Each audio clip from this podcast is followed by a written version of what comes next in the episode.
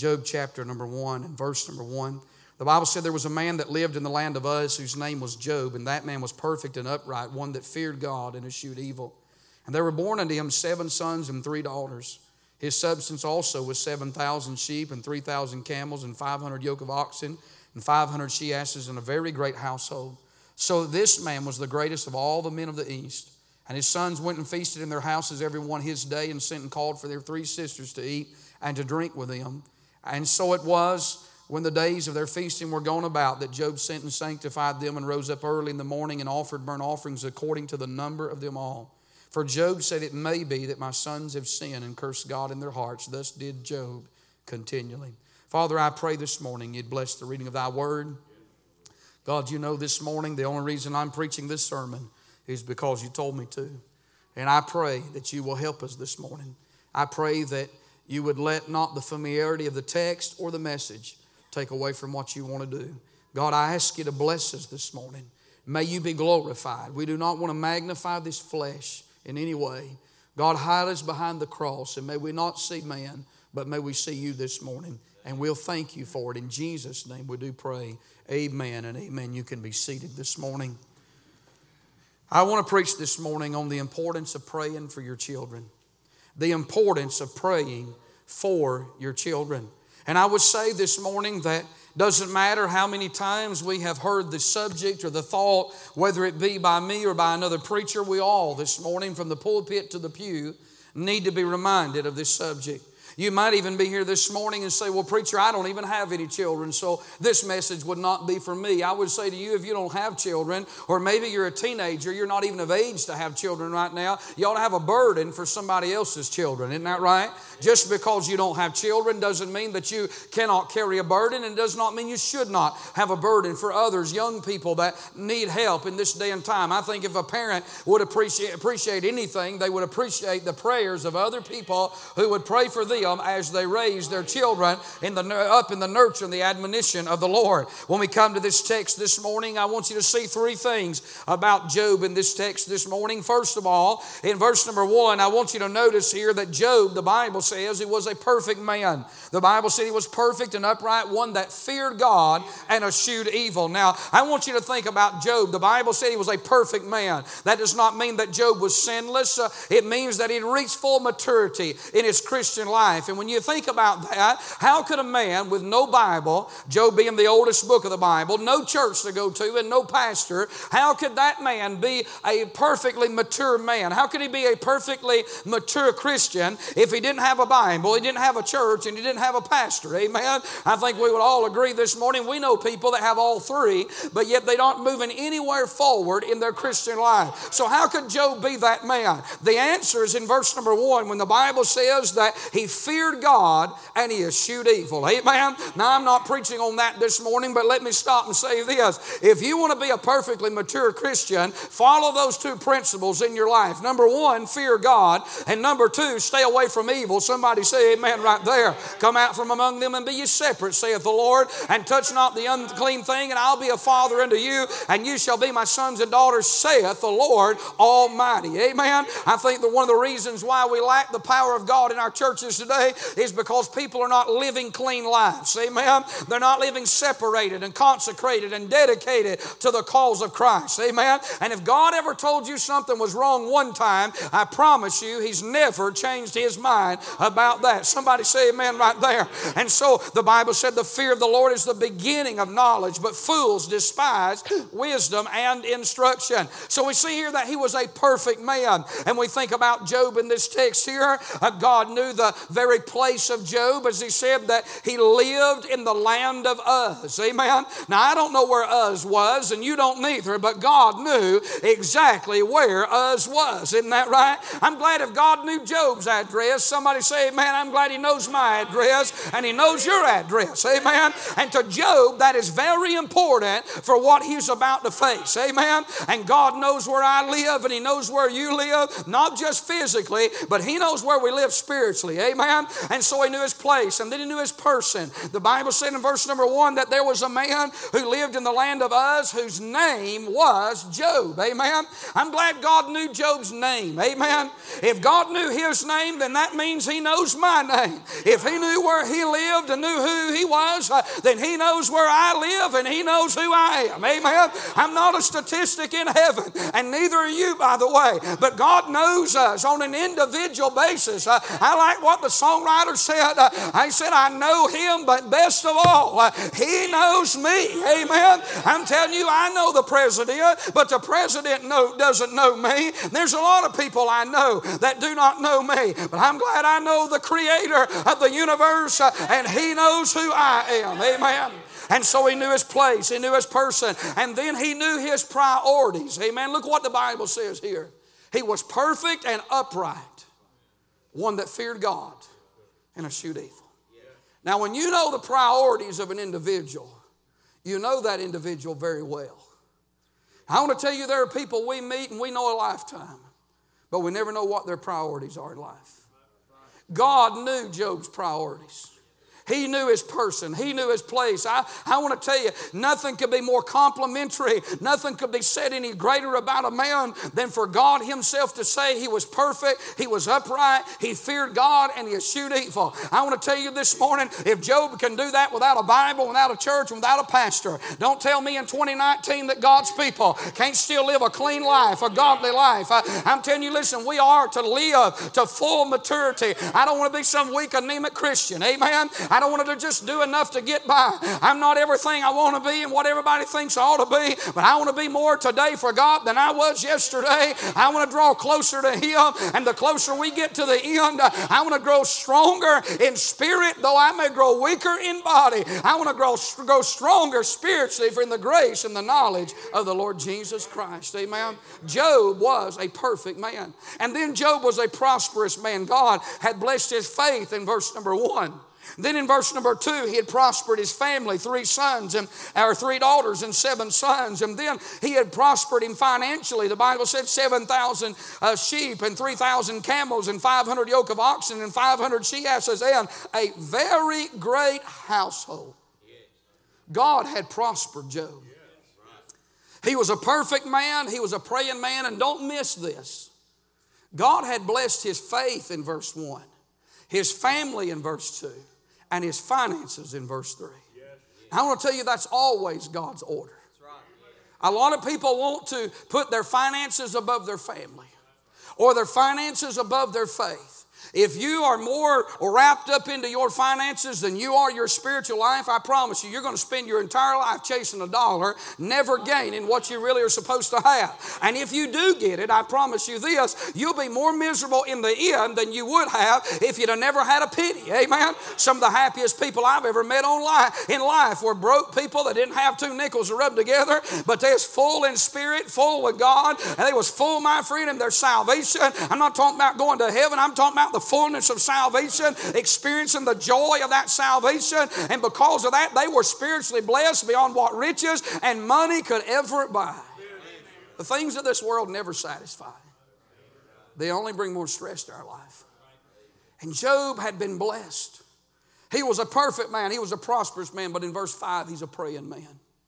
The Bible tells us in verse number 5 that it was so that when the days of their feasting were gone about, that Job sent and sanctified them and rose up early in the morning and offered burnt offerings according to the number of them. For Job said, It may be that my sons have sinned and cursed God in their hearts. Thus did Job continually. Job is praying in verse number five, but he's not just praying, but he's praying for his children. He's carrying a burden for his children. I think if there's anything that, or anyone that we ought to pray for, we ought to pray for our children. It don't matter if they're grown or gone or if they're still at home this morning. Every one of us ought to have a burden for our children. You're never too young to pray for your children, and you're never too old to pray for your children, and they're never too young to be prayed for, and they're never too old to be prayed for. I don't care if you're 95 and they're 75. You ought to pray for them. Amen. If God gave them to you, pray as long as you have breath. Amen. And make sure you live right so you can get a prayer through for your children. Amen. Your children need your prayer, and you young people need to pray for your parents. Amen. I'm just simply simply saying this morning, it's important that we carry a burden for our own family. The devil has launched an all out attack, and our churches will never be more spiritual than our homes. Amen. And I tell you, as men, we ought to lead the way in praying for our children. And as women, you ought to strengthen that by standing with your husband in prayer, praying together, praying for each other, carrying the burden for them. I'm talking about it's important that we pray for our children. Now, why is it something so important? People don't do that much. I want to say because of what it involves. This morning in verse number five, there's four things that praying for your children involve, and I want to give them to you and I'll be through. Number one, I want you to see that praying for your children involves sanctification. The Bible says it was so that when the days of their feasting were going about, that Job sent and he sanctified them. The word sanctified means to set apart. This morning, when you think about this, how do you set your children apart in prayer? How do you sanctify your children in prayer? I'm going to tell you how you do that this morning by praying specifically for your children. I don't care if you have one child or you have three children or five children, it doesn't matter. Or if you have seven children, all of them are different individuals. Isn't that right? They're not the same. They, they have different will, they have different ambitions, they have different minds, they don't think the same. And so, you and I, when we pray for them, we're not to generalize that prayer. In other words, we're not just to say, Now, God bless all my children, be with all my children. There's nothing wrong with praying that way.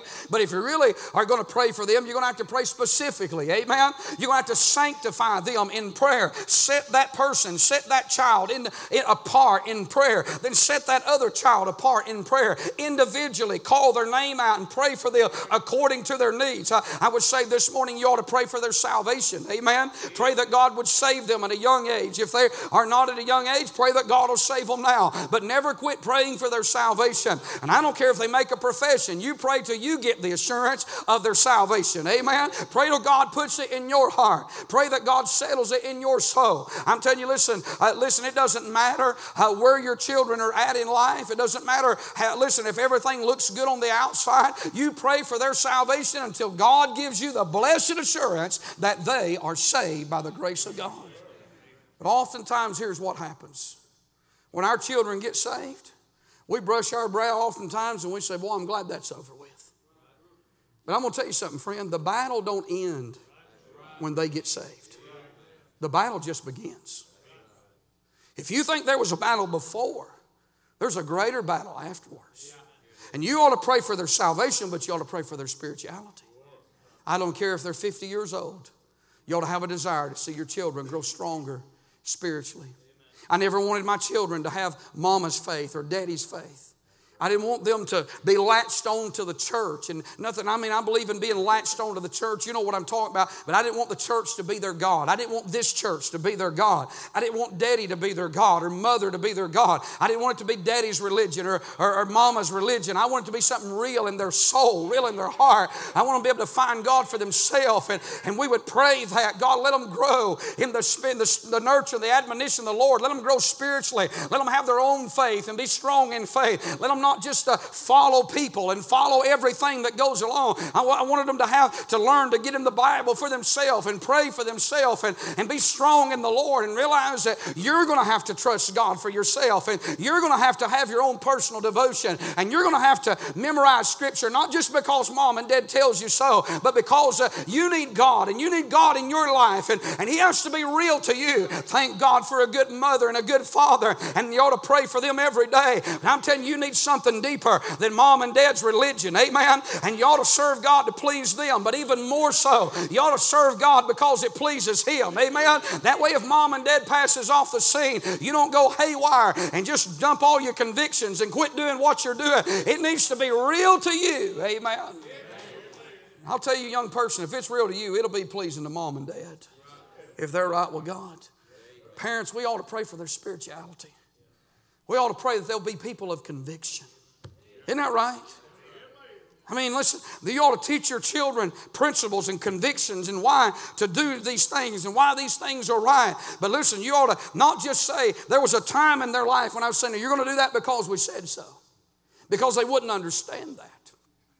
But then there came a time when we sat down and said, now here's why we told you to do this.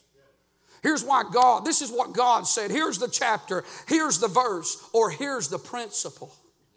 No, it's not in black and white. But do you see that principle? And we would take that principle and say, here's the principle. Preacher, the Bible said, train up a child. I'll tell you what training involves a lot of time, a lot of effort.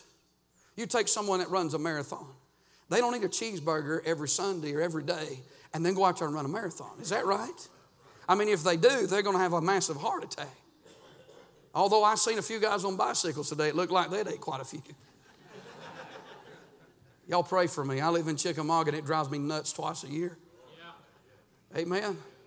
But I'm telling you, uh, you, don't, you, don't, you don't drink a milkshake and eat a cheeseburger every day and sit around on the couch and wait for the marathon. No, you got to train. You got, you got to put in the effort. You got, there's sweat, there's time. There, sometimes the flesh don't want to do it, but you got to do it anyway. I'm going to tell you something. That's the way it is with your, chi- uh, your children. You can't drag them to an old-fashioned uh, King James Bible-believing church every Sunday and expect Sunday school and preaching to do the job. You got to take time to train them at home. You got to instill the Word of God in them. You got to pray with them around the altar. You got to memorize memorize scripture with them. You got to put principles in their life and you got to keep things out that don't need to be in their life. I'm talking about praying for their spirituality. I'm talking about sanctify them in prayer. Salvation, spirituality, you ought to pray for their safety. We live in a day of perverts, don't we? We live in a day when it's sad for what I'm about to say, but you can't even trust people in church anymore. That doesn't mean that I go around doubting everybody in this church, but I'm telling you, God gave you those children. You better keep them in your care until they're grown. Don't let them run around the church like a bunch of yard apes. Somebody say amen. Know where they're at. Teach them it's the house of God. Teach them to take care of the house of God. I know they got a lot of energy, but if you'll whip them, some of that energy will get out of them. Amen. Isn't that right? That's what a ball field is for. That's what, that's what getting out in the backyard and playing is. But when they come to church, you got to teach them, know where they're at at all times. Amen. Don't let them wander off of the Sunday school wing somewhere. In fact, while I'm on that, let me just say this. If you're a young person, if it ain't Sunday school, stay out of there. Somebody say amen. Isn't that right? I'm telling you, you don't need to be off in a room by yourself or with anybody else. Somebody say amen. If something gets broken, you're going to get blamed. I promise you that. Amen. And so listen, you don't never know who else might be in them uh, lurking in them hallways and in them. You say you're trying to scare them. No, I'm trying to warn them. We live in that kind of sick day. Amen. When you got to have cameras everywhere because you can't trust anybody about anything. And we ought to pray for the safety of our children. You know what's important? Because even at your very best, when your back is turned, you never know what could happen to one of your children. Pray for their safety. Pray for their spirituality. You ought to pray for their service. There's, listen, there's nothing wrong with going to college and getting a good education. Nothing wrong with being a doctor or a lawyer or any of those things. But I'm afraid in the last 15 to 20 years, we have so pumped that into the minds of our young people in this society that parents would rather them have a good education as to spend their life serving God. Brother, we need missionaries. We need evangelists. We need some people that'll get out and preach the gospel. We need some preacher wives. We need some housewives. Somebody say amen. Isn't that right? We need all kinds of things like that. And that's not failure. That's, that's, that's doing what the Bible says. That, that's wonderful. That's great. And, and I'll tell you, as a parent, I pray, God, let my children, whatever capacity, I don't know what your will is for their life, but Lord, I pray that my children will serve you all the days of their life, that, that they'll live for God, that they'll not just go to church and warm a pew, but that they'll do something in their church. They don't have to have a title, they don't have to have a trophy, they don't have to have a paycheck, but dear God, I just want them to serve you. I don't want them to get out of church. I don't want them to go to the world. I want them to live for you. And I realize they could do that as much today as ever. But I still pray that, Lord, let them stay in, in your service. Let them serve you for the honor and the glory of God. I didn't listen to a lot of people when my children were growing up. I listened to my pastor. I listened to my pastor's wife. I didn't listen to a lot of people. Because the things they would tell me about my children, I just said, well, that's not really lining up with the book. And I just smiled and went on. I didn't say, I didn't say that to them. But I knew what God put in my heart. You'll pray for their service. You ought to pray that God will keep them from sin and Satan all the days of their life. Pray that God will keep them from sin and Satan. You see, the Bible says that the devil, as a roaring lion, walketh about seeking whom he may devour. I'm going to tell you, he does it in a church, he does it in a home. He walks around that church, he walks around that home, and he's looking for that weakest link. Amen. Sometimes you can have a mass exodus in a church and a lot of people leave, but I'm going to tell you how you lose most people in most churches. You lose them one person at a time or one family unit at a time because the devil, he's constantly walking around looking for who's weak, who's upside down, who's not where they need to be at with God. And he does the same thing in our home. He'll find that child that is struggling the most, and the devil, listen, the devil will sit back and study your children. I'll tell you something the Holy Spirit always kept in my heart. He'd be ashamed for the devil to know more about my kids than for me. It'd be a shame for Satan to have a greater concern for which way my children go than for me. Oh, I can't tell you the times when my flesh didn't want to pray. God would say, hey, you better pray for your kids. The devil's watching your children. You better watch and pray for them. I'm talking about praying for their, that God will keep them from sin and God will keep them from Satan. Pray for their spouse. You know, my grandchildren, I'm praying today that they marry in the will of God. They're all still in diapers. At least I think they are. Amen. I don't know. But I'll tell you this much who they marry ultimately determines what kind of a Christian they're going to be. You can put the standards and the convictions, and you ought to. You can raise them right. I'm telling you, I've seen parents who I knew they did right. I know they weren't perfect. They didn't do everything perfect. None of us would say that. But I knew they prayed for their kids. I knew they raised their children right. I knew they had a burden for them. I knew they had convictions. They had standards. They taught them the Word of God. But children are not robots. Somebody say amen. They do what, when they become of age, they're going to do what they want to do. They're going, if they don't surrender their will to God's will, they're going their way, and it doesn't matter what mom or dad says. And even if they do what seems like right on the outside, it'll still be in their heart, which is just as bad. Amen? And so you have to pray for them. God, let them marry the right person. Now, I'll say this, it always gets me in trouble when I say it in other churches, but I don't think it'd get me in trouble right here. Amen? At least I hope it wouldn't, but I didn't raise my children Southern Baptist, so I'd tell them, I said, now don't you marry a Southern Baptist boy. Somebody say amen. I'm not against the Southern Baptists, but I, I know some good godly people preaching Southern Baptist churches, but I didn't raise them Southern Baptists. I didn't raise them Methodist. Somebody say amen. I tell them, I say, listen, don't you marry some Methodist. I don't care. I don't care if he can sing like a mockingbird and he's got sugar running out both sides of his mouth. Listen, you don't have nothing to do with him if he's a Methodist. Come on now because I raised them old timey, independent, Bible believing, 1611, King James, missionary minded, shouting Baptist. Amen. I said, that's who you marry in life. You say, well, that's just too narrow for me. Well, it might be for you, friend, but listen, I only had one shot at raising my children, and who they marry would determine which route they would go. And I, I prayed that. I said, God, let them marry in the will of God. Sanctification. And then let me say this this morning. It involves not only sanctification, but it involves sacrifice. The Bible said he rose up early in the morning and he offered burnt offerings according to the number of them all. Job sacrifices two things in this text. He sacrifices first his time. He rose up early in the morning. And then he sacrificed his treasures. He offered burnt offerings according to the number of them all. When you think about that, Job had a path that led from his house to the, to the barn, and then a path that led from the barn to the, to the altar. And you think about the sacrifice that was involved as Job would go out to that barn and he would get that animal out of that barn and then he would take it to that altar. And Job had to, to, to uh, get the wood and gather the wood together and put it around that altar and then slit that animal's throat and drain out the blood and then quarter that animal out and then put it on top of that altar and pour that blood out on the altar and then light that fire. And then after that, that fire had, had consumed the sacrifice, he would clean the ashes off. And then Job would go back and he would get another animal and he would take it and put it on the altar. Job didn't just put one animal, but Job put one for every one of his children. He offered burnt offerings according to the number of them all. I think one of the reasons God was blessing Job in verse number three was because of what he was doing with those animals in verse number five. Every time Job would get one out of the barn, I think God would put two back in the barn because you can't outgive God. Isn't that right? And I'm telling you, Job was making a sacrifice, and God was a blessing that sacrifice uh, just fine, not only financially, but God was blessing his faith as he prayed for his children. You got to get up in the morning time. You got to call their name out in prayer. You got to take the time to pray for them. And I'm not shaming anybody that prays in the afternoon, but what motivated me to pray in the morning time was No telling what may happen in the day.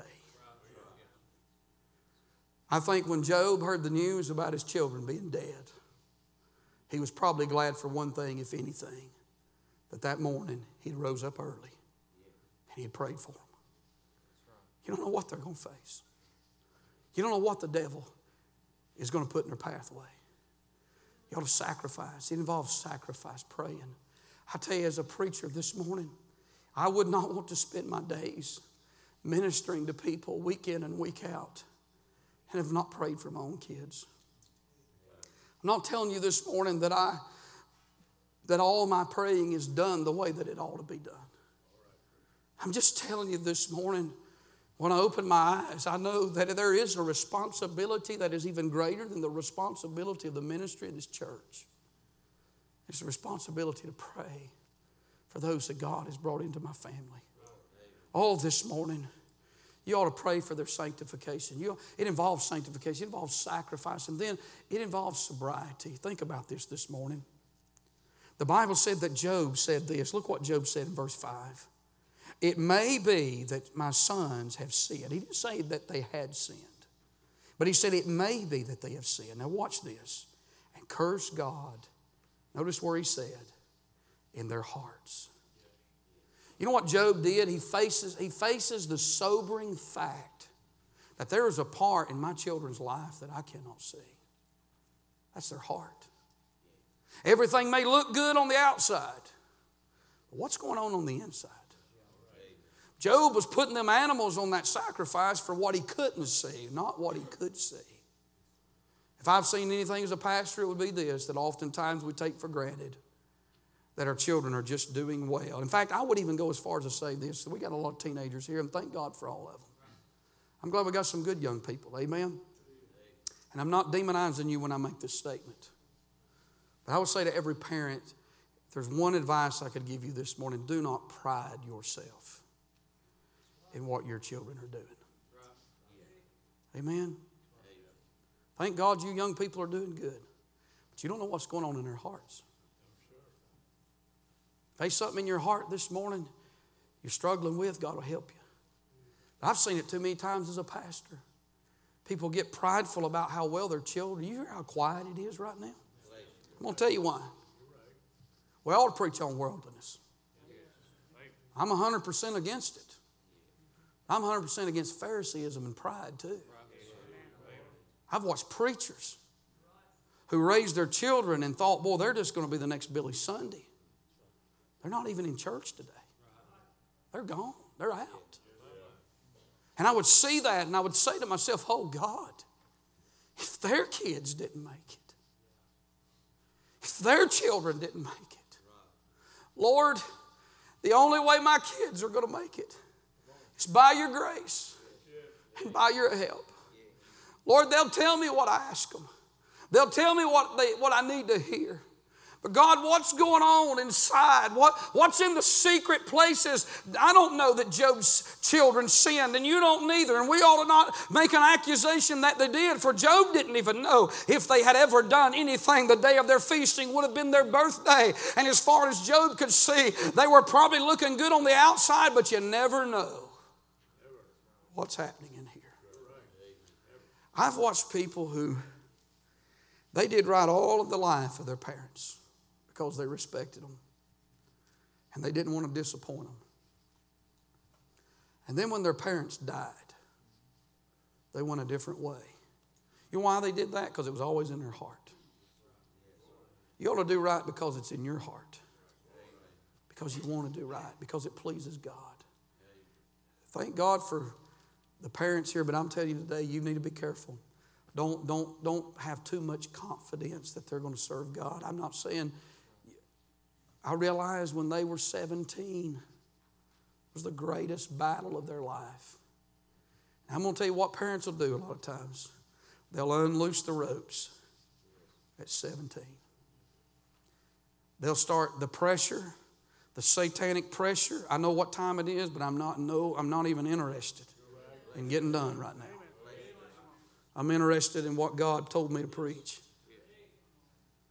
But I'm telling you, I have watched parents, when they would get about 17 years old, they would say, you know what, let's just, you know, we're not gonna, I'm not gonna turn them loose, but let's just let's don't let's kind of let go of the restraints a little bit. Because we see them struggling. We love them. And we want to just, but I'm going to tell you something. You will lose your kids if you let them go. You got to pull it tight. You better have some convictions. And don't ever start something that you got to stop when they get older. Is that right? I'm telling you, if it, don't start something at two or one that when they get older, you got to say, well, now you can't do that no more. No. If they're not going to be able to do it when they're older, don't start it when they're younger. Amen? It's confusing to a child when you tell them they can when they're little and they can't when they're. You say, well, what if I already started something I shouldn't have, preacher? Be honest. Greatest thing I ever did for my children was to tell them I'm sorry. Set them down. See, you ever had to tell your kids you're sorry? A lot of times.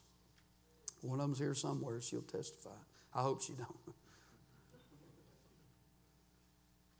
You know why I used to? I, it shamed me to have to tell my children I'm sorry. Then I realized something one day. I realized that the two words you never hear hardly in a Baptist church anymore is I'm sorry. You know why our altars don't fill up like they used to and why people don't get right with God? We're living in a generation that is coming on. There's already one generation come through. It's the, it, but there's another generation coming up. They've never been taught to say, I'm sorry. They sweep it under the rug, friend. They've been told all kinds of other things. I'm telling you, I can remember as a child, my mother and father say, You're going to say you're sorry, I'm going to whip you again. Somebody say amen. And they meant what they said. And I had to say I was sorry. And I tell you, I thank God for that. Because there's people today, I'll see them come to the altar and they'll play all kinds of games with God. They'll never say they're sorry. They'll blame it on somebody in their life. They'll blame it on their troubles. They'll blame it on their past. I'm going to tell you something. Everybody's got a past. Amen. They'll blame it on this or that. I'm telling you, you get nowhere as pointing a finger unless you turn that finger around right here. So, God, I'm sorry. And I think it does children good when you have done wrong to say, I'm sorry. I whipped you. You should have got a whipping, but it was a wrong spirit. Amen. I'm sorry I gave you that cell phone because you're not old enough to handle it. I'm sorry I, I let you watch that television program because it's not godly. I'm sorry. It'd be good for them to hear that. That's humility. You, how many, you don't have to raise your hand, but I wonder how many parents here this morning you'd say, I want my children to be humble. If the answer to that question is yes, then they've got to see that. And who better to see it in than their mother and their father? You have more influence on your children than any preacher that'll ever stand in any pulpit. And that'll either be for the good or that'll be for the bad. That choice is up to you this morning. I'm talking about this morning, it involves sanctification, it involves sobriety. Job faced this fact. Look at me. He faced this fact this morning that the next casualty could be one of his own children. You think about that. What if the next teen pregnancy is sitting in this church this morning? What if the next young man perverted into all kinds of sin is sitting right here this morning? And if you've drifted in that, you ought to get right with God, get right with you, go to your parents, confess it, and ask them for help this morning. What if that's the next thing? You saw a oh, preacher, that's, that's too far. I'm going to tell you something. It's not. I've watched people. I've wept with them in the office downstairs the sins. Some get victory and some never do. I'm talking about y'all pray for them. The last thing it involves, notice in that verse, is steadfastness. Look what the Bible says there. It said, Thus did Job continually. I tell you this morning, there's a lot of things I could say, but I'm not going to except to say this. What Job does in verse 5 is not something Job did when a crisis came in his life. In fact, what separates the first five verses that we've read from the entire book of Job is that Job has no trials in these verses. Everything's going great. Ten children, healthy, all kinds of camels and household, greatest man in the East. But you know what? He still prayed for them. Just because things were going good doesn't mean he let up praying. I tell you this morning, you ought to train your children. You ought to, you ought to put the principles of the Word of God. I'm not minimizing anything when I make this statement, but I tell you, if there's anything you ought to do as a parent and that I ought to do, we ought to pray for them every day. And I want to tell you, mom and dad, if you're not living right, if you're not living where God wants you to live at, your prayers are in vain. Now you think about that. Brother Gravely, I just, you know, all that tight preaching all the time. I get tired of that. You can go somewhere where it's looser. You can go somewhere and you can play the game, friend. You can have time of your life. But I'm going to tell you when the crisis comes and the rubber meets the road and it comes time to get on your knees, I'm going to tell you, you're going to need to get a prayer through. And a little, a little pat me on the head sermon, a little play church on Sunday morning is not going to be enough to pray for your kids. Preacher, you think you're holier than thou? Not one bit. God knows. God knows. But I'm telling you this morning, your children is the greatest gift God ever gave you outside your salvation and your spouse this morning. Your children. What a gift. What a gift. You think about the Tarvins. You think about you think about what they faced, what they've been through. You think about that daughter. You think about them three children in that fire. Oh, we know they're in a better place. But I'm going to tell you everything I got, everything I own could burn to the ground this morning. And I, you can go get more of that stuff. But you can't replace him. You can't replace one of them this morning. Better live right, parents. God help us as we stand this morning.